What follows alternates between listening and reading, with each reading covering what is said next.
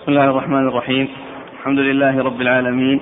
والصلاة والسلام على عبد الله ورسوله نبينا محمد وعلى آله وصحبه أجمعين. أما بعد قال الإمام الحافظ أبو عيسى الترمذي يرحمه الله تعالى في جامعه باب ما جاء في التشديد في البول.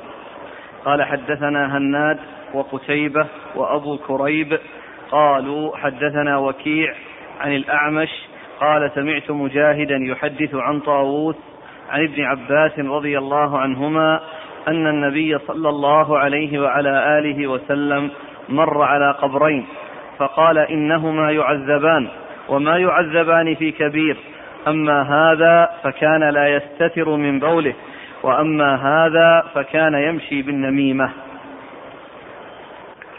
بسم الله الرحمن الرحيم. الحمد لله رب العالمين وصلى الله وسلم وبارك على عبده ورسوله نبينا محمد وعلى آله وأصحابه أجمعين. أما بعد فيقول الإمام أبو عيسى الترمذي في جامعه باب ما جاء في باب في التشديد في البول. والمقصود من هذه الترجمة يعني يعني بيان ما فيه من الوعيد لأن التشديد يعني معناه بيان أنه أمر شديد وأمر عظيم وفيه وعيد شديد فهذا هو مقصود من الترجمة يعني بيان خطورة خطورة ذلك وأنه شيء عظيم وشيء خطير وأن فيه وعيد شديد. وقد أورد في ذلك حديث ابن عباس رضي الله تعالى عنهما أن النبي صلى الله عليه وسلم مر بقبرين فقال إنهما لا يعذبان وما يعذبان في كبير. أما أحدهما فكان يمشي بالنميمة وأما الآخر فكان لا يستتر من البول. و والمقصود أن أن أن أن, أن كون آه، صاحب هذين هذين القبرين آه، أنهما يعذبان في قبورهما بسبب آه، عدم التنزه من البول وكذلك بسبب المشي أحدهما لا يستثني البول والثاني يمشي بالنميمة يدل على خطورة ذلك وشدته وأن فيه هذا الوعيد وأنه فيه صاحبه مستحق لعذاب القبر وأن هذين آه، الذين مر به رسول الله رسول الله صلى الله عليه وسلم يعذبان بالفعل.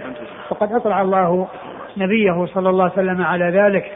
أطلعه على أنهما يعذبان وأطلعه على سبب العذاب. وأطلعه على سبب العذاب وذلك بوحي من الله عز وجل على رسوله صلى الله عليه وسلم. وهو لا يعلم الغيب عليه الصلاة والسلام وإنما الله تعالى يطلعه على ما شاء من غيبه. ولا يعلم الغيب على الإطلاق إلا الله سبحانه وتعالى الذي يعلم كل شيء ولا يخفى عليه خافية في الأرض ولا في السماء كما قال الله عز وجل قل لا يعلم من في السماوات والأرض الغيب إلا الله. فالله تعالى أطلع نبيه صلى الله عليه وسلم على هذا العذاب وأطلعه أيضا على سبب العذاب. أطلعه على أن هذين يعذبان وأن أحدهما يعذب بسبب عدم تنزهه من البول والثاني يعذب بسبب مشيه بالنميمة.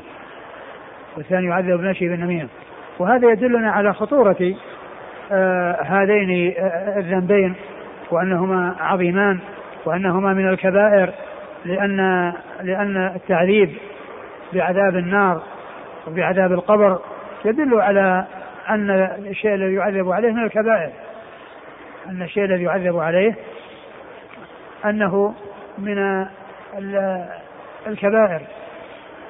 وأن الله عز وجل يدل على أن الله عز وجل يطلع نبيه صلى الله عليه وسلم على ما شاء من غيبه وهذا من الغيب الذي أطلع الله نبيه صلى الله عليه وسلم عليه ولكنه لا يعلم كل الغيوب فإن كل الغيوب لا يعلمها إلا الله عز وجل والساعة علم قيامها من الغيب الذي لا يعلمه إلا الله سبحانه وتعالى لا يعلمه الرسول صلى الله عليه وسلم ولا غيره وهذا مما اختص الله تعالى بعلمه و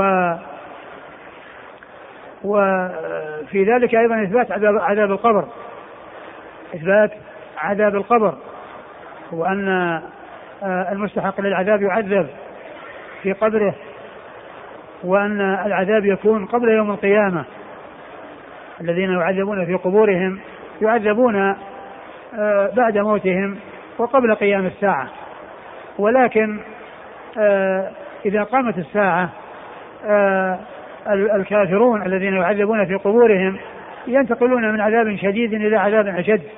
كما قال الله عز وجل في آل فرعون النار يعرضون عليها غدوا وعشيا ويوم تقوم الساعة أدخلوا آل فرعون أشد العذاب.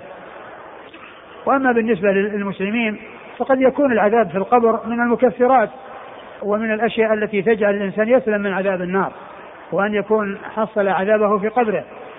أنه حصل نصيبه من العذاب وهو في القبر. وأما الكافر فإنه يعذب في قبره ويعذب في النار.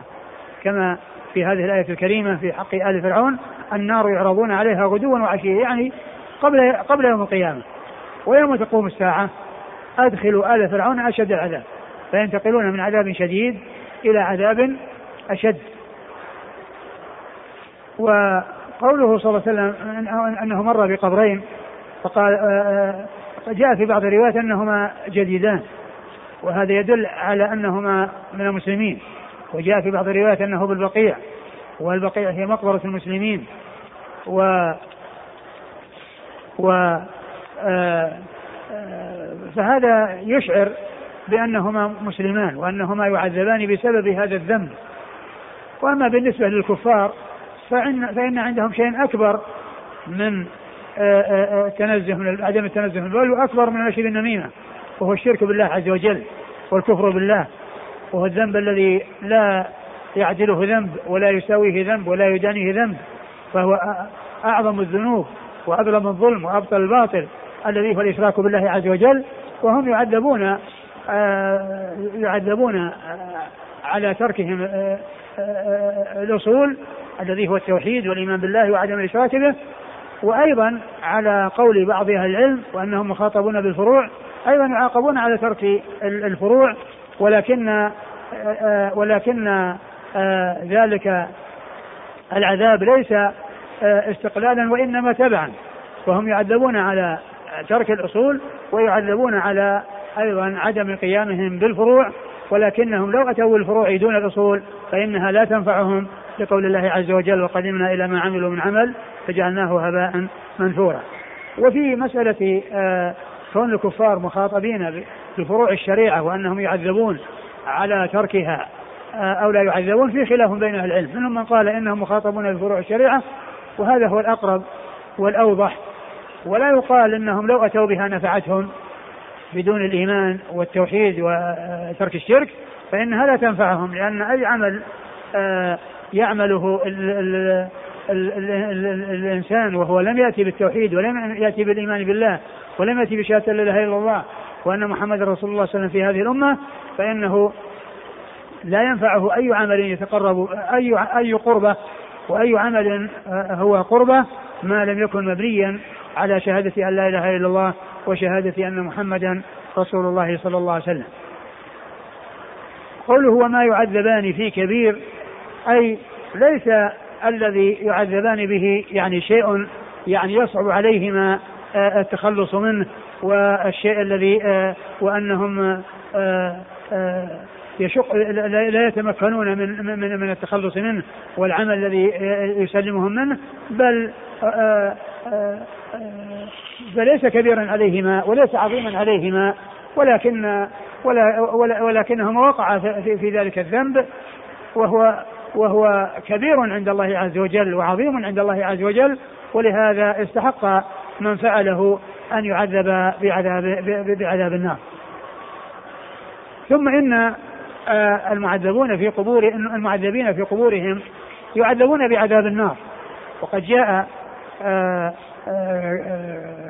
في حق آل فرعون الآية التي ذكرتها النار يعرضون عليها غدوا وعشيا ويوم تقوم الساعة أدخلوا آل فرعون أشد العذاب وهم يعذبون بعذاب النار وقد جاء في حديث البراء بن عازب أن النبي أن النبي صلى الله عليه وسلم قال إذا كان الذي قبر موفقا ومسددا عند السؤال فإنه يجيب بالجواب الذي يثبته الله عليه ويكون بذلك سلم ونجا فإنه يفتح له باب إلى الجنة فيأتيه من روحها ونعيمها. وإذا كان بخلاف ذلك يفتح له باب إلى النار فيأتيه من حرها وسمومها. وهذا يدلنا على وجود الجنة والنار الآن وأنهما موجودتان. وأن النعيم حاصل حاصل لمن يستحقه في آه، آه، في البرزخ والعذاب حاصل لمن يستحقه في البرزخ ولا يقال إن عذاب النار لا يكون إلا يوم, يوم القيامة وقبل ذلك فإنه لا يعذب بها وكذلك نعيم الجنة لا يكون يوم القيامة وإن والنعيم إنما يكون آه، بعد ذلك وقبل ذلك ليس هناك تنعيم بل التنعيم حاصل والتعذيب حاصل قبل يوم القيامة وذلك في نعيم القبر وعذابه كما جاءت بذلك السنة عن رسول الله صلوات الله وسلامه وبركاته عليه. وقد جاء في يعني في الروايات في بعض الروايات من حديث ابن عباس هذا أن النبي صلى الله عليه وسلم أخذ جريدة رطبة وشقها قسمين وغرز في كل آه، قطعة آه، في كل قبر منها قطعة وقال لعله يخفف عنهما ما لم ييبسا لعله يخفف عنهما ما لم ييبسا يعني يحصل التخفيف لهما في هذه المدة التي هي مدة كونهما رطبتان. لا أن الرطوبة هي التي يحصل بها التخفيف وأن ما في الجريد من الرطوبة يحصل به التخفيف وإنما المقصود من ذلك المدة التي هي مدة جفافهما يعني إلى حين جفافهما وإلى المدة التي يحصل بها جفافهما فإنه يخفف عنهما العذاب. يعني الرسول صلى الله عليه وسلم فعل هذا الفعل رجاء أن يحصل التخفيف لكل منهما. المدة التي تكون بين ذلك الوضع وبين حصول الجفاف لتلك الجريدة الرطبة التي شقها نصفين. ثم إن مثل هذا العمل لا يجوز فعله للناس وهذا من خصائصه صلى الله عليه وسلم لأن الرسول صلى الله عليه وسلم أطلعه الله على الغيب. وأطلعه على من هو معذب وأطلعه الله على سبب العذاب. والناس لا يعرفون من هو معذب ومن هو منعم. وليس لهم أن يفعلوا ذلك. والصحابة رضي الله عنهم وأرضاهم وهم القدوة والأسوة وفي مقدمتهم الخلفاء الراشدون ما فعلوا ذلك. فدل هذا على أن ذلك من خصائصه صلى الله عليه وسلم وأنه لا يتعداه إلى غيره وأن ما يفعله بعض الناس في بعض البلاد من وضع الخوص ووضع الزهور ووضع آه، يعني أشياء أشياء يعني آه، رطبة وأشياء من النبات على القبر كل هذا من البدع المحدثة التي آه، لم يأتي شيء ما يدل شيء يدل عليها والذي حصل في هذا الحديث إنما حصل من فعل الرسول صلى الله عليه وسلم وفي حق شخصين عرف النبي صلى الله عليه وسلم أنهما يعذبان وعرف سبب عذابهما وأما الناس فإنهم لا يعرفون من المنعم ومن المعذب وإنما عليهم أن يدعوا الله للأموات وأن يستغفروا لهم إذا كانوا مسلمين. وإذا كانوا كفارا فإنه لا يدعى لهم ولكن يتذكر الموت آه، آه، برؤية قبورهم وأما الدعاء والاستغفار فإنه لا يكون إلا المسلمين آه، دون الكافرين لأن الكفار لا يستغفر لهم ولا يدعى لهم الذين قد ماتوا على الكفر. وأما من كان حيا فإنه يدعى له بالهداية. نعم. قال حدثنا هناد. هناد بن السري أبو السري ثقة أخرج له البخاري في خلق أفعال العباد ومسلم وأصحاب السنن. وقتيبة. وقتيبة بن سعيد بن, بن جميل بن طريف البغلاني ثقة أخرجه أصحاب كتب الستة. وأبو كريب أبو كريب محمد بن العلاء ابن كريب أبو كريب وهو ثقة أخرج له أصحاب كتب الستة. عن وكيع عن وكيع بن الجراح الرؤاسي الكوفي ثقة أخرجه أصحاب كتب الستة. عن الأعمش عن الأعمش وهو, سفي... وهو سليمان بن مهران الكاهلي وهو ثقة أخرجه أصحاب كتب الستة. عن مجاهد عن مجاهد بن جبر المكي وهو ثقة أخرجه أصحاب كتب الستة. عن طاووس عن طاووس بن كيسان وهو ثقة أخرجه أصحاب كتب الستة. عن ابن عباس عن ابن عباس عبد الله بن عباس بن عبد المطلب ابن عم النبي عليه الصلاة والسلام وأحد السبعة المعروفين في كثرة الحديث عن النبي صلى الله عليه وسلم. قال أبو عيسى وفي الباب عن أبي هريرة وأبي موسى أبو هريرة عبد الرحمن بن صخر الدوسي وهو أكثر الصحابة حديثا على الإطلاق وأبو موسى هو عبد الله بن قيس الأشعري وحديثه أخرجه أصحاب كتب الستة. وعبد الرحمن بن حسنة. وعبد الرحمن بن حسنة صحابي أخرج حديثه أبو داود. والنسائي وابن ماجه. أبو داود والنسائي وابن ماجه. وزيد بن ثابت. وزيد بن ثابت صحابي أخرج حديثه أصحاب كتب الستة. وأبي بكرة. وأبي بكرة هو نفيع بن الحارث صحابي أخرجه أصحاب كتب الستة. قال أبو عيسى هذا حديث حسن صحيح. نعم. وروى منصور هذا الحديث عن مجاهد عن ابن عباس ولم يذكر فيه عن طاووس ورواية الأعمش أصح. ثم ذكر أن منصور بن المعتمر رواه عن مجاهد ولم يذكر طاووس كما ذكره آه، الأعمش كما ذكره الأعمش. و وقال أن آه، الترمذي أن رواية آه، أن رواية الأعمش أصح يعني التي فيها ذكر طاووس. وليس ولا وليس هناك يعني مانع يمنع من أن يكون الحديث يعني في اسنادين يعني في الأعمش يرويه عن مجاهد بواسطه بدون عن عن مجاهد عن طاووس. عن هنا منصور يروي عن مجاهد عن ابن عباس. والثاني وفي إسنادنا الأعمش يروي عن مجاهد عن طاووس عن طاووس. نعم. يعني أنه يكون آآ سمعه من من من, من يكون الأعمش. يعني سمعه من مجاهد وسمعه أيضا من طاووس عن مجاهد. من مجاهد الله إليك. مجاهد عن طاووس؟ إيه. مجاهد سمعه من ابن عباس. نعم مجاهد سمعه. من ابن عباس. ويعني ال سيكون آه، ال آه، هذا آه، سمعه من مجاهد وسمعه من سمعه الله عليك. مجاهد عن طاووس عن ابن عباس. نعم. ومجاهد عن ابن عباس. مجاهد عن ابن عباس. يعني ليس فيه ذكر طاووس. يعني ليس فيه ذكر طاووس. وكل من الطريقان صحيح. يعني لا لا تنافي بينهما والخلاف بينهما وبعضهما يؤيد بعضا ويقوي بعضا. نعم. وإنما يعني آه، قال إن طريق الأعمش أنها أقوى لأن لأنه ذكر أثرا بعد ذلك أن أن, إيش؟ عن قال وسمعت أبا بكر. إي نعم. قال وسمعت سمعت أبا بكر محمد بن أبان البلخي مستملي وكيع يقول سمعت وكيعا يقول الأعمش أحفظ لإسناد إبراهيم من منصور. يعني كونه آه، قارن بين بين الأعمش وبين منصور في آه، في أحاديث الاعمش في أحاديث إبراهيم النخعي وقال ان آه، إن الأعمش أحفظ فيكون على هذا قواه من هذه الناحية. لكونه قدم عليه في رواية روايتهما عن عن عن, عن, عن إبراهيم النخعي.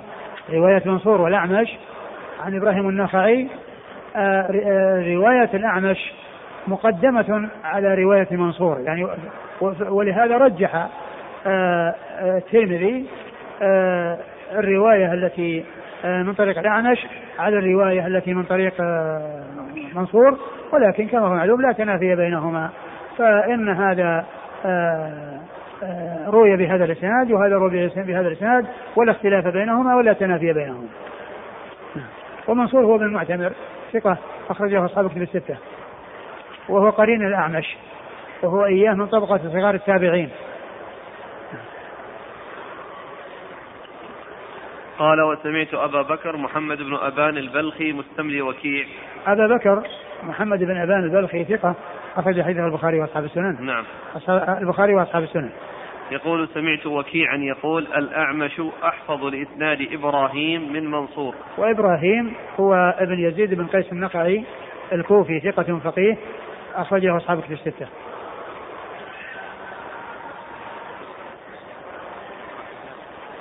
ما له ذكر لكن لما قدم يعني الأعمش على منصور في روايته عن روايته عن إبراهيم يعني معنى ذلك أن جانب الأعمش يكون أقوى من جانب منصور.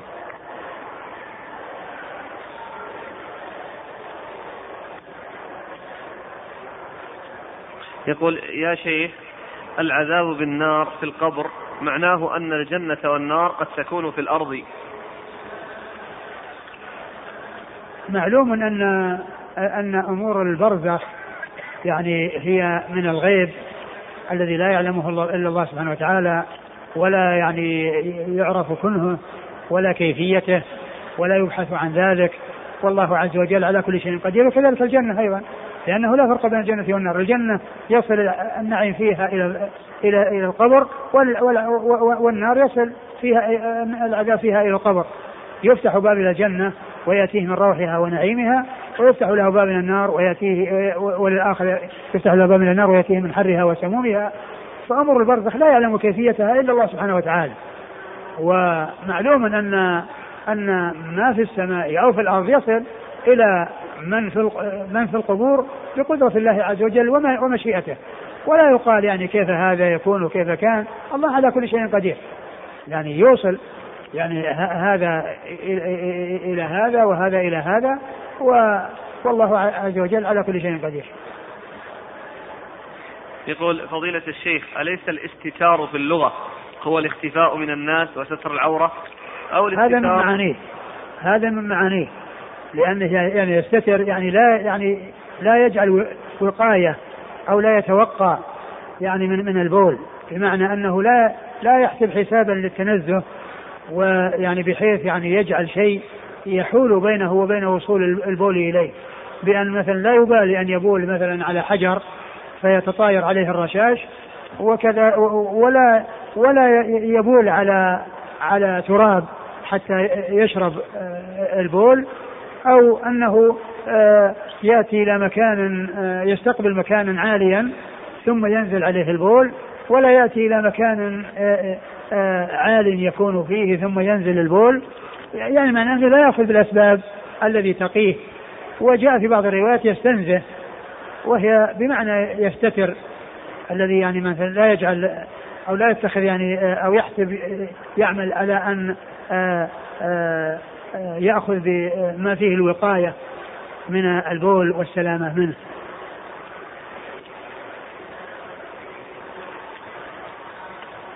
يقول حفظك الله هل يوجد حديث على أن عذاب القبر للمسلم يكون كفارة لذنوبه؟ أنا قلت أن الإنسان قد يكون آه، نصيبه من العذاب هو العذاب في القبر العذاب في القبر وفي الدار الآخرة يسلم من عذاب النار. يعني فيكون نصيبه من العذاب أن يكون في قبره. وقد ذكر العلماء أن من أسباب يعني مغفرة الذنوب والتجاوز عشرة أسباب. ذكرها شارح الطحاوية وغيره وذكر منها عذاب القبر. يقول ما المقصود بقوله مستم... يعني عشرة أسباب السلامة من, من العذاب يعني في الدار الآخرة؟ وذلك منه أن, أن يحصل العذاب في قبره ويكون هو نصيبه بحيث لا يعذب آه، بعد البعث والنشور آه، بأن يدخل النار. فيكون نصيبه حصله قبل البعث والنشور أي في البرزخ. نعم. يقول ما المقصود بقوله مستملي وكيع؟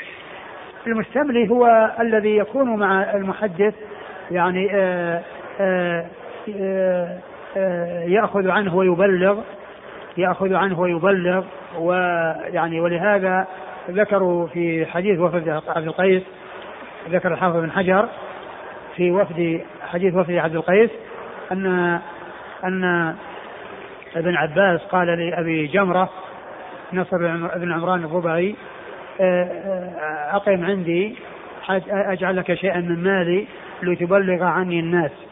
فيكون معه بحيث يعني يبلغ الذين لا يعني لا يسمعون أو لا يسمعهم آه، المحدث. قال الحافظ بن حجر في شرحه وفي هذا حجة لاتخاذ المحدث المستملي. قال وفي هذا حجة وفي هذا دليل لاتخاذ المحدث المستملي. أي الذي يساعده على إبلاغ آه، حديثه ويكون عونا له عند التحديث. نعم. يقول لو كان مسلمين فلماذا لم يخفف عنهما بالجريدتين إلى يوم القيامة؟ آه آه هذا من الأشياء التي قيلت أن يعني أنهما احتمل أنهما كافرين أنهما كافران وذلك أن الكافر يعني آه، قد يخفف عن العذاب يعني فترة كما حصل لأبي طالب أنه خفف عنه العذاب فصار في ضحضاح من نار يغلي عليه نعلان من نار يغلي منه يغلي, يغلي منهما دماغه يغلي منهما دماغه. و ولكن ال ال آه، جاء في بعض الروايات أنهما قبران جديدان وجاء في بعضها أيضا أنه كان في البقيع وهذا يدل على أنهما مسلمان. ومعلوم أن الأمر إذا كان مسلمين لا شك أن آه، كونه يشفع عنه يشفع لهما بتخفيف العذاب ولو كان مدة يعني قصيرة لا شك أن ذلك نافع لهما وذلك في مصلحتهما.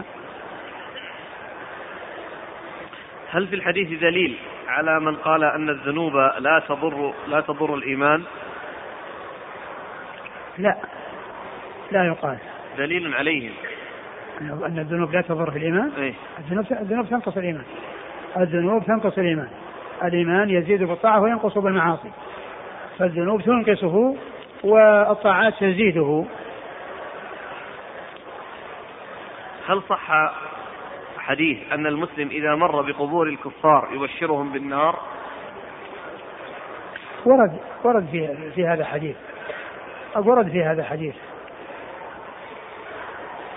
يقول الأخ فائدة عن الشيخ ابن عثيمين غفر الله له يقول من وضع زهورا أو شيئا رطبا على قبر مسلم فقد فقد أساء إلى ميته كأنه يقول هو يعذب.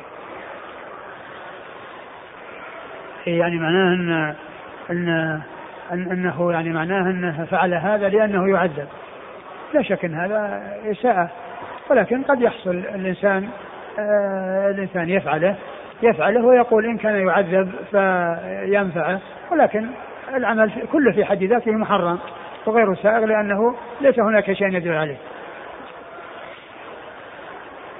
قال رحمه الله تعالى باب ما جاء في نضح بول الغلام قبل أن يطعم. قال حدثنا قتيبة وأحمد بن منيع قال حدثنا سفيان بن عيينة عن الزهري عن عبيد الله بن عبد الله بن عتبة عن أم قيس بنت محصن رضي الله عنها أنها قالت دخلت بابن لي على النبي صلى الله عليه وعلى آله وسلم لم يأكل الطعام فبال عليه فدعا بماء فرشه عليه. ثم أورد أبو عيسى رحمه الله باب النضح من بول الغلام. قبل أن يطعم. قبل أن يطعم النضح من بول الغلام قبل أن يطعم يعني قبل أن يأكل الطعام ويتغذى بالطعام وإنما يتغذى باللبن. ما دام يتغذى بلبن أمه فإن آه، نجاسته يعني مخففة ويكفي فيها النضح والرش دون الغسل. يكفي فيها الرش والنضح دون الغسل بأن يرش عليها ماء أو ينضح عليها ماء و ولا يعني آه، يكون الحكم في ذلك الغسل وهذا بخلاف, الجارية التي لم تطعم فإن الحكم فيها أنها يغسل من بولها يعني كما كما يغسل من بول من أكل الطعام من الصبيان و من الذكور والإناث. وهذه من المسائل التي يفرق بها بين الذكور والنساء في الأحكام لأن الأصل هو التساوي بين الرجال والنساء في الأحكام. أنه لا فرق بين الرجال والنساء في الأحكام. الأحكام التي آه، تأتي للرجال هي للنساء والنساء يأكل النساء هو للرجال إلا ما كان يختص بالنساء من أمور لا علاقة للرجال بها. وما عدا ذلك فإنهم متساوون إلا إذا جاء دليل يميز بين هذا وهذا. كما كما في هذا الحديث الذي فيه أنه ينضح من بول الغلام وجاء في حديث أخرى ويغسل من بول الجارية. أنه ينضح من بول الغلام ويغسل من بول الجارية. فهي من المسائل التي فيها التفريق بين النساء والرجال في الأحكام. والأصل كما قلت هو التساوي. لا فرق بين رجل وامرأة في الحكم إلا في الأمور تختص بالنساء ولا علاقة الرجال بها.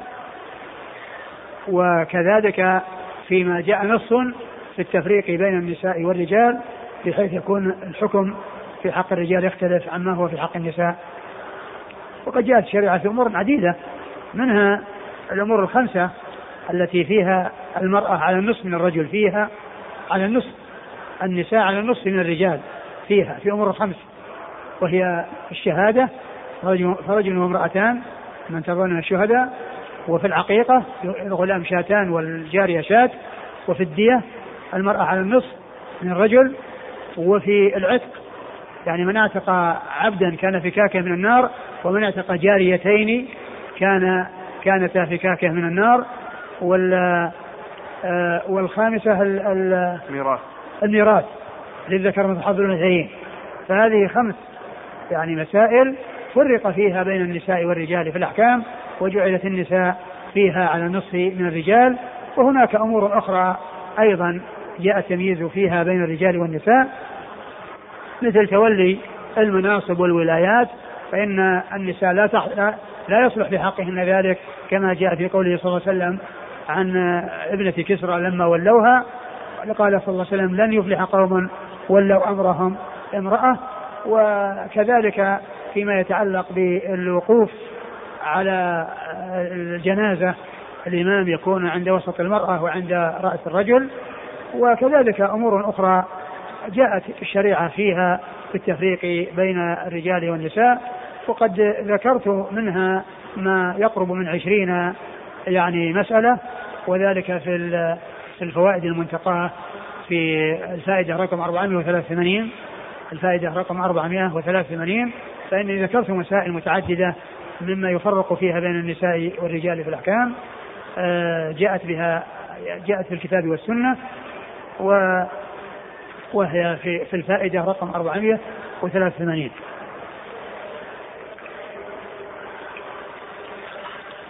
عن أم قيس بنت محصن قالت دخلت بابن لي على النبي صلى الله عليه وسلم لم يأكل الطعام فبال عليه فدعا بماء فرشه عليه. آه قولها لم يأكل الطعام يعني لم يتغذى بالطعام ومعنى هذا أنه إذا تغذى بالطعام فإن الحكم يختلف. فإن الحكم يختلف فيعامل معاملة الكبير الذي آه، يغسل منه ولكنه ما دام يتغذى باللبن وهو غذاؤه فإنه يكفي في النضح والرش كما جاء في ذلك الحديث عن رسول الله صلى الله عليه وسلم. فبال في حجره في حجر النبي صلى الله عليه وسلم فأخذ, فأخذ ماء ورشه عليه أو نضحه عليه صلوات الله وسلامه وبركاته عليه. قال حدثنا قتيبة وأحمد بن منيع. أحمد بن منيع ثقة أخرجه أصحاب كتب الستة. عن سفيان بن عيينة. سفيان بن عيينة المكي ثقة أخرجه أصحاب كتب الستة. عن الزهري. الزهري محمد بن مسلم بن عبيد الله بن شهاب الزهري ثقة أخرجه أصحاب كتب الستة. عن عبيد الله بن عبد الله بن عتبة. عن عبيد الله بن عبد الله بن عتبة وهو وهو آه، ثقة أخرجه أصحاب كتب الستة وهو أحد الفقهاء السبعة في عصر التابعين في المدينة. عن أم قيس بنت محصن. عن أم قيس بنت محصن الأسدية وهي أخت عكاشة بن محصن الذي آه، جاء ذكره في حديث السبعين ألفا الذين يدخل الجنة بغير حساب ولا عذاب. فقام عكاشة بن محصن فقال يا رسول الله ادعو الله يجعلنا منهم. قال أنت منهم؟ فقام رجل آخر فقال ادعو الله يجعلنا منهم. قال سبقك بها عكاشة. فهذه أخت عكاشة محصن وهي صحابية أخرجها أصحاب الكتب. نعم. أخرجها أصحاب الكتب الستة. قال وفي الباب عن علي وعائشة. علي أمير المؤمنين ورابع الخلفاء الراشدين الهاديين المهديين صاحب المناقب الجمة والفضائل الكثيرة رضي الله تعالى عنه وأرضاه وحديثه عند أصحاب الكتب الستة. وعائشة أم المؤمنين الصديقة بنت الصديق وهي آه التي أنزل الله تعالى عز وجل براءتها في آيات تتلى من كتاب الله عز وجل. ومع ذلك كانت آه، متواضعة آه، تخشى الله عز وجل وتتقيه وتهون من شأن نفسها. ولهذا جاء عنها أنها قالت رضي الله عنها وأرضاها ولا شأني في نفسي أهون من أن ينزل الله في آيات تتلى. أنا أستحق أن ينزل في القرآن. هذا من باب التواضع ومن باب يعني هضم النفس وعدم التكبر وعدم الترفع. ولهذا قال ابن القيم لما ذكر ترجمتها في جلاء الأفهام في الصلاة والسلام على خير الأنام لأنه لما جاء عند الصلاة على الآل على آل النبي ذكر أن من آل النبي أمهات المؤمنين وذكر ترجمة مختصرة لكل واحدة منهن ولما جاء عند عائشة وذكر كلامها وما حصل منها من آه، تهوين آه، شأنها قال فهذا شأن أولياء الله عز وجل آه، وليس هذا فأين هذا من من يصوم يعني شيئا من الزمان أو يصلي ركعات ويقول أنا كذا وأنا كذا وأنا كذا. نعم. وزينب؟ وزينب بنت جحش أم المؤمنين رضي الله عنها وأرضاها وحديثها أخرجه أصحاب في الستة. ولبابة بنت الحارث ولبابة ولبابة بنت الحارث الهلالية أم الفضل بن عباس زوجة العباس بن عبد بن عبد المطلب وأم بنيه و و وهي أخت أم المؤمنين ميمونة بنت الحارث وهي وحديثها أخرجه أصحاب الكتب الستة وهي صاحبة القصة التي فيها الفصل وبيان هل النبي صلى الله عليه وسلم صائم يوم عرفة أو غير صائم لأن أصحاب رسول الله صلى الله عليه وسلم تماروا فيما بينهم فمنهم من يقول هو صائم ومنهم من يقول إنه مفطر يعني وذلك في يوم عرفة وكان واقفا على راحلته فكان من ذكائها وفطنتها أنها قالت أنا أبين لكم هل هو صائم أو غير صائم فأخذت قدحا من لبن وقالت ناولوه إياه. وهو راكب على دابته فناولوه إياه فشرب فعلم الناس أنه مفطر وليس بصائم. نعم. وأبي السمح. وأبي السمح آه، صحابي أخي حديثه أبو داود والنسائي بن ماجه. أبو داود والنسائي بن ماجه. وعبد الله بن عمرو. وعبد الله بن عمرو بن العاص رضي الله تعالى عنهما صحابي ابن صحابي وحديثه أخرجه اصحاب كتب الستة. وابو وأبي ليلى. وأبو ليلى وهو صحابي أخرج له أصحاب السنن. أصحاب السنن. وابن عباس. وابن عباس مر ذكره. قال أبو عيسى وهو قول غير واحد من أهل العلم من أصحاب النبي صلى الله عليه وسلم والتابعين ومن بعدهم مثل مثل أحمد وإسحاق. قالوا ينضح بول الغلام ويغسل بول الجارية وهذا ما لم يطعما فإذا طعما غسلا جميعا. يعني وهذا التفريق الذي جاء في الأحاديث عن رسول الله صلى الله عليه وسلم هو الذي يعول عليه ويعتمد عليه وذلك بالنضح من بول الغلام والغسل لبول الجارية وذلك قبل أن يطعم الطعام و وإذا طعم الطعام الغلام فإنه يكون مثل الجارية في جميع الأحوال لأن الجارية في جميع أحوالها يغسل بولها يعني وهي وهي تغذى باللبن أو تغذى بالطعام. وأما الغلام فهو الذي فيه حد بين كونه يغذى بالطعام أو لا يغذى فقبل تغذيته بالطعام ينضح له ينضح من بوله وبعد وبعد آه، آه، تغذيه بالطعام فإنه يغسل منه. قال مثل أحمد وإسحاق. أحمد بن حنبل أحمد بن محمد بن حنبل الشيباني الإمام الفقيه المحدث أحد أصحاب المذاهب الأربعة المشهورة من مذاهب أهل السنة وحديثها أخرجها أصحاب الكتب الستة وإسحاق هو ابن إبراهيم آه، ابن راهوية الحنظلي وهو ثقة أخرج له أصحاب الكتب الستة إلا ابن ماجه.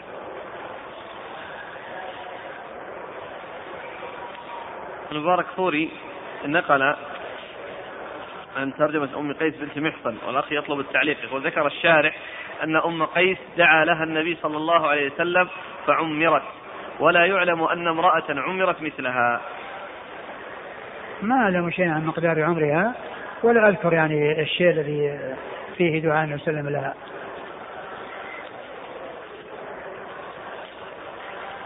جاءت أسئلة متعددة. هل يلحق اللبن أو الحليب المجفف باللبن بلبن الأم؟ اي نعم. ما دام إنه يعني يرضع يعني الحليب أو اللبن يعني سواء كان من لبن الأم أو مجفف لأنه لا يقال إنه تغذى بالطعام. يتغذى بالطعام الخبز وغيره من الطعام الذي يغذى به هذا لم يأكل الطعام.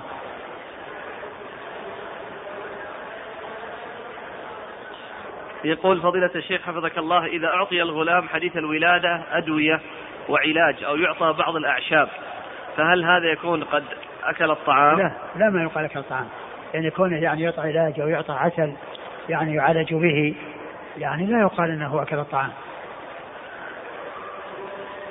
أسئلة متعددة عن السؤال الحكمة في الفرق.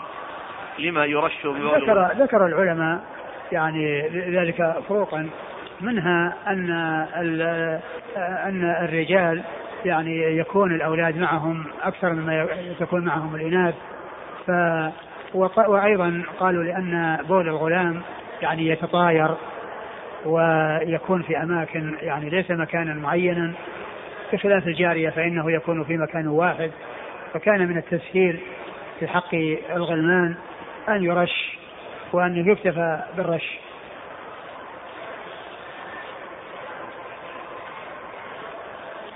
هنا الشيخ أحمد شاكر يقول وقال علامة ابن القيم في إعلام الموقعين وهذا من محاسن الشريعة وتمام حكمتها ومصلحتها. والفرق بين الصبي والصبية من ثلاثة أوجه. أحدها كثرة حمل الرجال والنساء للذكر فتعم البلوى ببوله فيشق عليه غسله.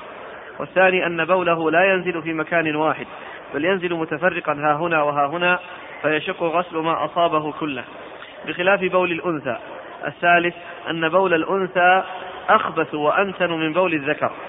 وسببه حرارة الذكر ورطوبة الأنثى فالحرارة تخفف من نتن البول وتذيب منها ما يحصل مع الرطوبة. وهذه معاني مؤثرة يحسن اعتبارها في الفرق. نعم وسواء عرفت الحكمة أو لم تعرف الواجب هو الاستسلام والانقياد بما جاءت به السنة عن رسول الله صلى الله عليه وسلم. كما جاء عن عمر بن الخطاب رضي الله عنه أنه لما أراد أن يقبل الحجر الأسود يعني صار يعني يتكلم ويخاطب الحجر والناس يسمعون والمقصود إسماع الناس. ولها فقال أما إنك أما إني أعلم أنك حجر لا تضر ولا تنفع ولولا أني رأيت رسول الله صلى الله عليه وسلم يقبلك ما قبلت. فإذا التعويل هو اتباع الرسول صلى الله عليه وسلم.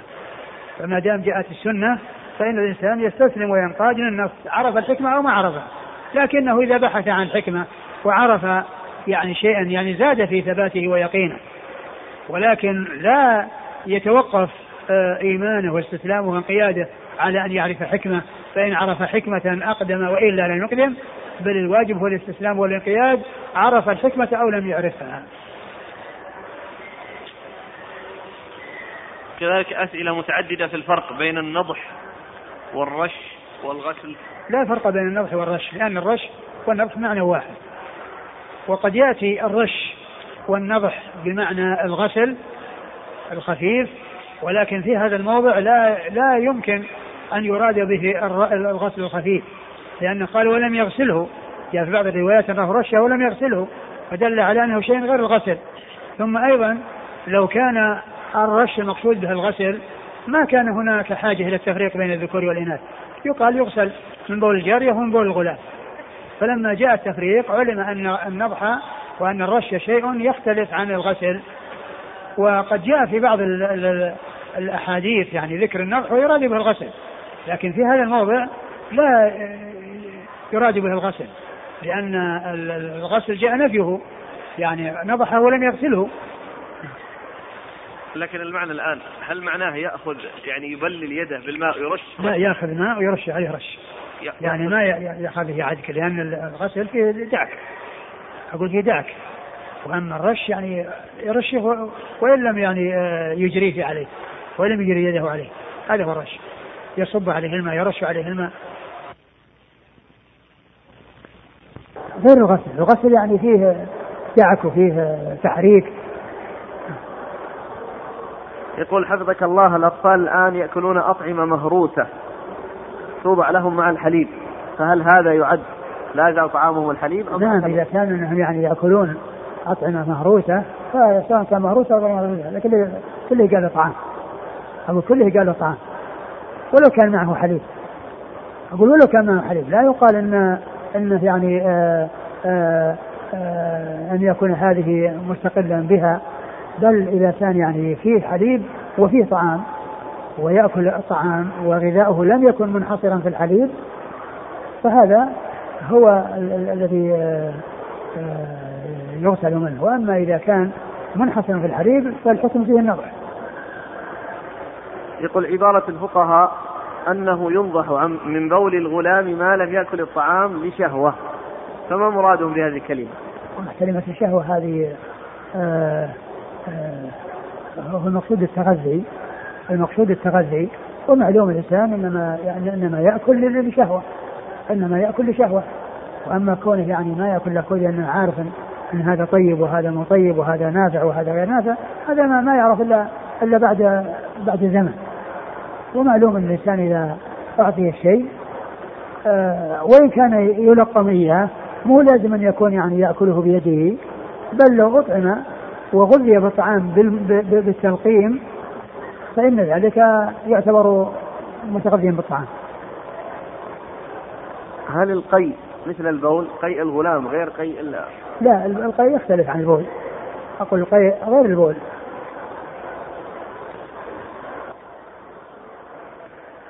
قال رحمه الله تعالى باب ما جاء في بول ما يؤكل لحمه.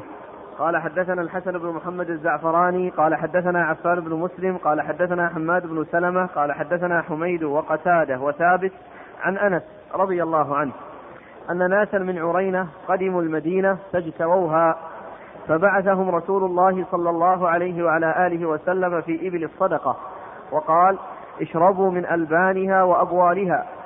فقتلوا راعي رسول الله صلى الله عليه وعلى آله وسلم واستاقوا الإبل وارتدوا عن الإسلام. فأتي بهم النبي صلى الله عليه وآله وسلم فقطع أيديهم وأرجلهم من خلاف وسمر أعينهم وألقاهم بالحرة. قال أنس فكنت أرى أحدهم يكد يكد يكد الأرض بفيه حتى ماتوا. وربما قال حماد يكدم يكدم الأرض بفيه حتى ماتوا. قال أبو عيسى هذا حديث حسن صحيح وقد روي من غير وجه عن أنس. وهو قول أكثر أهل العلم قالوا لا بأس ببول ما يؤكل لحمه. ثم ورد أبو عيسى رحمه الله باب ما جاء في بول ما يؤكل باب ما جاء في بول ما يؤكل لحمه. باب ما جاء في بول ما يؤكل لحمه يعني من جهة من, من, من اعتباره طاهرا وغير نجس. وأورد أبو عيسى رحمه الله الأحاديث الدالة على الطهارة وأنه ليس بنجس. وذلك و و وقد أورد حديث أنس بن مالك رضي الله عنه في قصة العرانيين الذين جاءوا إلى المدينة واستوخموها وأصابهم داء في بطونهم ولم يناسبهم هواء المدينة والعيش فيها فأصابهم ذلك الداء فضخمت بطونهم وكبرت. فالرسول صلى الله عليه وسلم أرسلهم إلى أبل الصدقة ليشربوا من أبوالها وألبانها ليشربوا من أبوالها وألبانها. ومحل الشاهد كونهم يشربون من أبوالها. هذا يدل على طهارتها. هذا يدل على أن الأبوال طاهرة. لأنها لو كانت نجسة يعني ما أمرهم بأن يشربوا من أبوالها واعتبر أبوالها مثل ألبانها في في في في طهارتها في طهارتها. ولكنها كما هو معلوم الألبان تستعمل للغذاء والأبوال إنما تستعمل للدواء. ولكن كون الرسول صلى الله عليه وسلم أذن لهم بأن يشربوا من الأبوال دل على طهارة بول الإبل وكذلك أرواث أرواثها طاهرة. ويقاس على ذلك غير الإبل مثل البقر والغنم مما يؤكل لحمه فإن أرواثها وأبوالها تكون طاهرة. أما ما لا يؤكل لحمه فإنه يكون نجسا مثل أبوال وأرواث الحمير والبغال والقطط وغير ذلك مما هو محرم الأكل فإن أبوالها تكون نجسة ولا تكون ولا وليست طاهرة. وإنما الذي هو طاهر هو أبوال ما يؤكل لحمه آه، نصا في الإبل وقياسا لغير الإبل عليها. وقد جاء في ذلك أيضا آه، حديث آخر يدل على هذا وهو في الصحيحين أن النبي صلى الله عليه وسلم طاف على بعير طاف على بعير يعني حول الكعبة. ومعلوم أن البعير إذا أدخل المسجد فهو عرضة لأن يبول وأن يحصل منه الروث. ومعلوم أن أن, أن, هذا يدل على طهارة بوله وروثه لأنه لو كان آآ آه، آآ آه، يعني ذلك في تنجيس وأنه بول نجس وروث نجس لا يعرض المسجد للتنجيس ولا سيما وهو يمشي ويتفرق بوله ويتفرق روثه ويكون في أماكن متعددة. فهذا دال على طهارة أبواب آه، وأرواث ما يؤكل ما يؤكل لحمها. وحديث العرانيين فيه أن أنهم لما شربوا الأبوال والألبان وصحت أجسامهم كفروا بالنعمة وجحدوا الجميل الذي حصل لهم فقتلوا الراعي ومثلوا به واستاقوا الإبل يعني هربوا بها. فالرسول صلى الله عليه وسلم علم ذلك وأرسل في أثرهم وأتي بهم فقطع أيديهم وأرجلهم من خلاف وسمل أعينهم وتركهم في الحرة يستصون فلا يسقون. ومنهم من يكدم الأرض أو يكدها يعني يعني يكدها يعني يحكها برأسه أو بوجهه آه، أو يكدمها يعني يلتقم الحجارة يعني ينبغها. فالرسول صلى الله عليه وسلم عاقبهم بمثل ما عاقبوا به الرعاة وجازاهم على ذلك قصاصا. كما قال الله عز وجل ولكم في قصاص حياة فإنهم بالطريقة التي قتلوا بها قتلوا بها. الطريقة التي قتلوا بها غيرهم قتلوا بها هم. ومثل ذلك قصة اليهودي الذي رض رأس الجارية بين حجرين وأخذ حليها فإن النبي صلى الله عليه وسلم عاقبه بأن رض رأسه بين حجرين. يعني مثل العمل الذي عمل عمله بغيره عمل به. وهذا داخل تحت قوله ولكم في القصاص حياة والقصاص يكون آه، بالقتل آه، مطلقا وذلك بإزهاق النفس ويكون أيضا بالمماثلة بأن يقتل كما قتل. فإذا قتل يعني برض الرأس يقتل برض الرأس. وإذا قتل بتقطيع الأعضاء والتمثيل فإنه يعاقب بمثل هذه العقوبة. التي فعلها وهو داخل تحت القصاص في قوله عز وجل ولكم في القصاص حياة وقوله والجروح قصاص الحديث. عن أنس رضي الله عنه أن ناسا من عرينة قدموا المدينة فاجتووها. اجتووها يعني أصابهم مرض يعني في أجوافهم لم يناسبهم الهواء ولم يناسبهم البقاء فيها فحصل لهم ذلك المرض في اجوافهم الذي ضخمت به بطونهم وتغيرت آه، بشرتهم.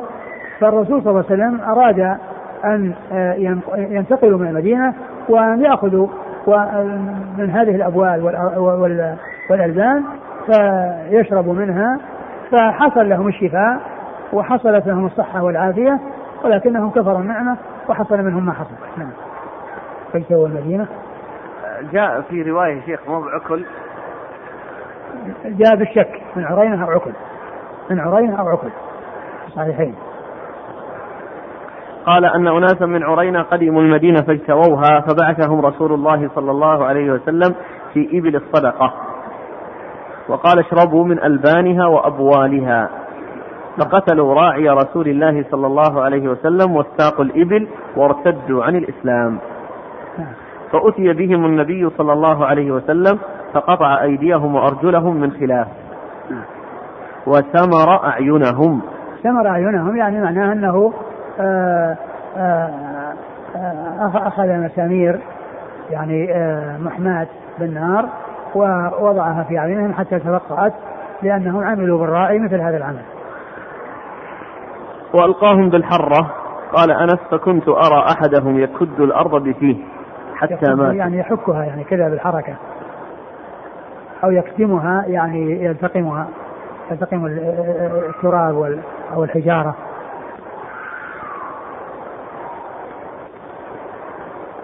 وربما قال حماد يكدم الأرض بفيه حتى ماتوا. نعم. قال حدثنا الحسن بن محمد الزعفراني. الحسن بن محمد الزعفراني ثقة أخرج له. البخاري وأصحاب السنن أخرجه البخاري وأصحاب السنن عن عفان بن مسلم عن عفان بن مسلم الصفار ثقة أخرجه أصحاب الكتب الستة عن حماد بن سلمة حماد بن سلمة وهو ثقة أخرجه البخاري تعليقا ومسلم وأصحاب السنن عن حميد عن حميد بن أبي حميد الطويل ثقة أخرجه أصحاب كتب الستة. وقتادة وقتادة بن عمر السدوسي البصري ثقة أخرجه أصحاب كتب الستة. وثابت وثابت بن أسلم البناني وهو ثقة أخرجه أصحاب كتب الستة. عن أنس عن أنس بن مالك رضي الله عنه خادم رسول الله صلى الله عليه وسلم وآحد السبع المعروفين بكثره الحديث عن النبي عليه الصلاة والسلام. قال أبو عيسى هذا حديث حسن صحيح وقد روي من غير وجه عن. نعم. وهو قول أكثر أهل العلم قالوا لا بأس ببول ما يؤكل لحمه. نعم. أنه طاهر يعني. يعني فيتداوى به وإذا وقع على الثوب لا لا يكون متنجسا. وإذا وقع على الأرض لا يكون تكون الأرض نجسة. لأنه شيء طاهر. قال حدثنا الفضل بن سهل الأعرج البغدادي قال حدثنا يحيى بن غيلان قال حدثنا يزيد بن زريع قال حدثنا سليمان التيمي عن أنس بن مالك رضي الله عنه أنه قال إنما ثمل إنما ثمل النبي صلى الله عليه وسلم أعينهم لأنهم ثملوا أعين الرعاة. قال أبو عيسى هذا حديث غريب لا نعلم أحدا ذكره غير هذا الشيخ عن يزيد بن زريع وهو معنى قوله والجروح قصاص. وقد روي عن محمد بن سيرين أنه قال إنما فعل بهم النبي صلى الله عليه وسلم هذا قبل أن تنزل الحدود. ثم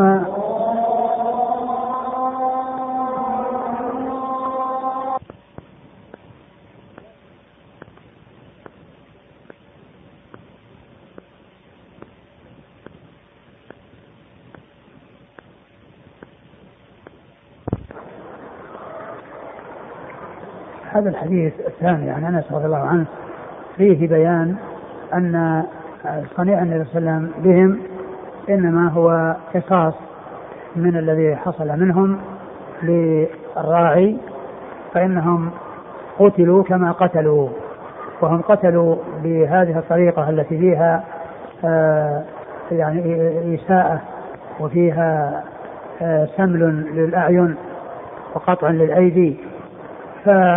فعوملوا كما عاملوا غيرهم عوملوا بالشيء الذي عاملوا غيرهم به وذلك على سبيل القصاص.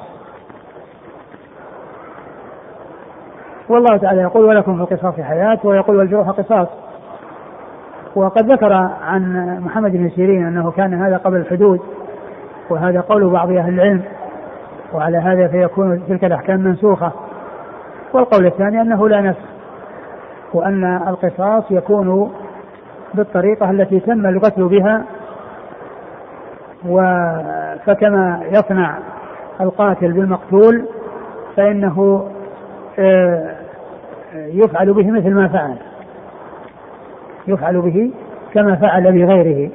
فإذا قتل آه، بمثل هذه الأعمال التي جاءت في حديث العرانيين وفي قصة العرانيين فإنهم يعاملون بهذه المعاملة ومثل ذلك قصة اليهودي الذي أخذ الذهب من الجارية ورب رأسها بين حجرين و فإنه قتل بأن رب رأسه بين حجرين. قال حدثنا الفضل بن سهل الأعرج البغدادي. الفضل بن سهل الأعرج البغدادي هو صدوق أخرج له أصحاب الكتب إلا ابن ماجه. أخرج أصحاب الكتب الستة إلا ابن ماجه. عن يحيى بن غيلان. عن يحيى بن غيلان وهو ثقة أخرج له مسلم والترمذي والنسائي. ثقة أخرج له مسلم والترمذي والنسائي. عن يزيد بن زريع. عن يزيد بن زريع وهو ثقة أخرجه أصحاب الكتب الستة. عن سليمان التيمي. عن سليمان التيمي وهو ابن طرخان. ثقة أخرجه أصحاب الكتب الستة. عن أنس. أنس رضي الله عنه وقد مر ذكره. قال إنما ثمل باللام. ثمل وثمر بمعنى واحد. قال أبو عيسى هذا حديث غريب. يعني غريب. نعم لا نعرفه إلا لا نعلم أحدا ذكره غير هذا الشيخ عن يزيد بن زريع. اللي هو يزيد إيش؟ من هو الشيخ الذي يحيى بن غيلان. يحيى بن غيلان. والحديث في صحيح مسلم. الحديث رواه مسلم.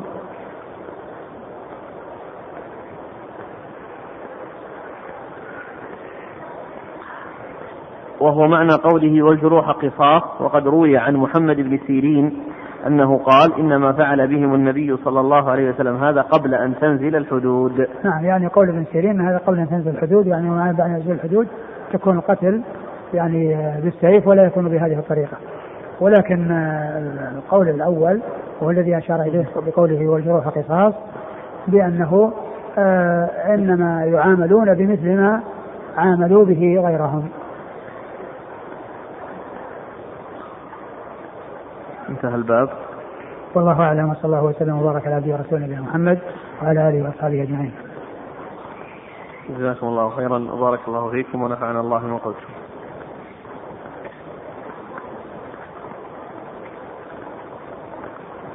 يقول ماذا عن دماء ما يؤكل لحمه إذا أصابت الثياب أو الأرض هل هي نجسة؟ ما؟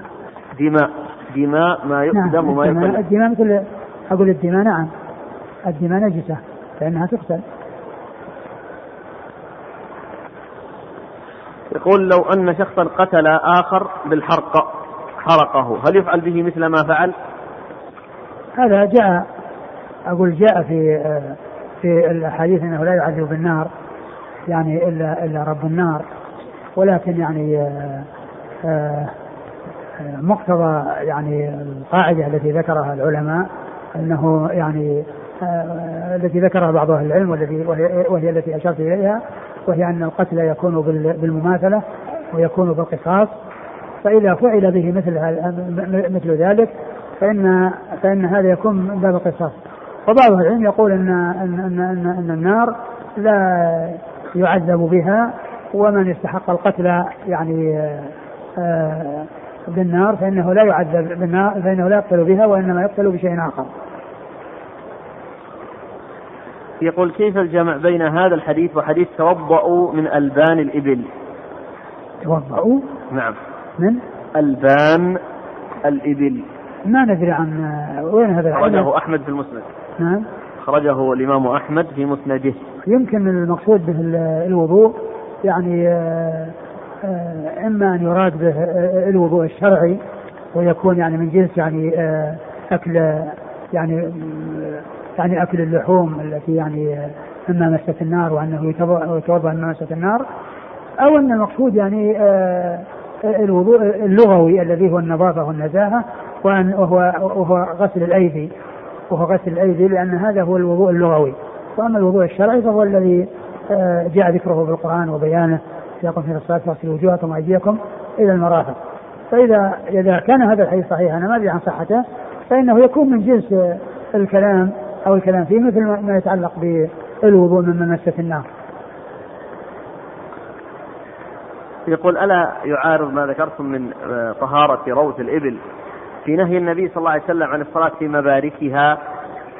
لا ما يدل لأنه ليس المقصود يعني بالنهي للنجاسة وإنما آه يعني هناك أمور أخرى وهي يعني ما فيها من الشدة وأنها إذا صلي في مباركها أو استعمل الناس مباركها وهي عندها الشدة فقد تأتي ويحصل منها الإضرار بالمصلي والتشويش عليه بخلاف الغنم فإنها يعني فيها الهدوء وفيها السكينة وأهلها كذلك فيهم الهدوء والسكينة.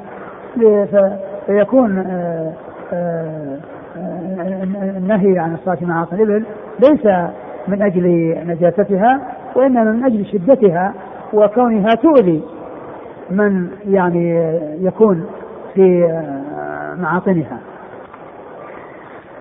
يقول النبي صلى الله عليه وسلم قال عن المدينة أنها حرم لا يقطع شجرها ولا ينفر صيدها. ومع ذلك أخذ جريدة رطبة وشقها نصفين ووضعها على القبر. فكيف يكون ذلك؟ معلوم أن الشجر أن الشجر الذي يغرسه الناس يجوز يعني قطعه وإنما الذي لا يقطع هو الشيء الذي ينبته الله عز وجل من النبات ومن الأشجار. وأما الناس إذا غرسوا نخلا لهم أن يقطعوه ولهم أن يأخذوا عتبة ولهم أن يستفيدوا منه ولهم أن يقطعوه إذا رأوا المصلحة في قطعه. وإنما النهي في الشيء الذي يعني ليس من فعلهم وليس من غرسهم وإنما الله تعالى ينبته مثل مثل العشب ومثل الأشجار التي تظهر في يعني بإنبات الله عز وجل وليس بغرس غرس الناس. الناس إذا غرسوا غرسا وإذا زرعوا زرعا يحسدونه كيف يزرعون زرع يخلون يبقى الناس يزرعون يحسدون. أحسن الله إليكم وجزاكم عنا خيرا.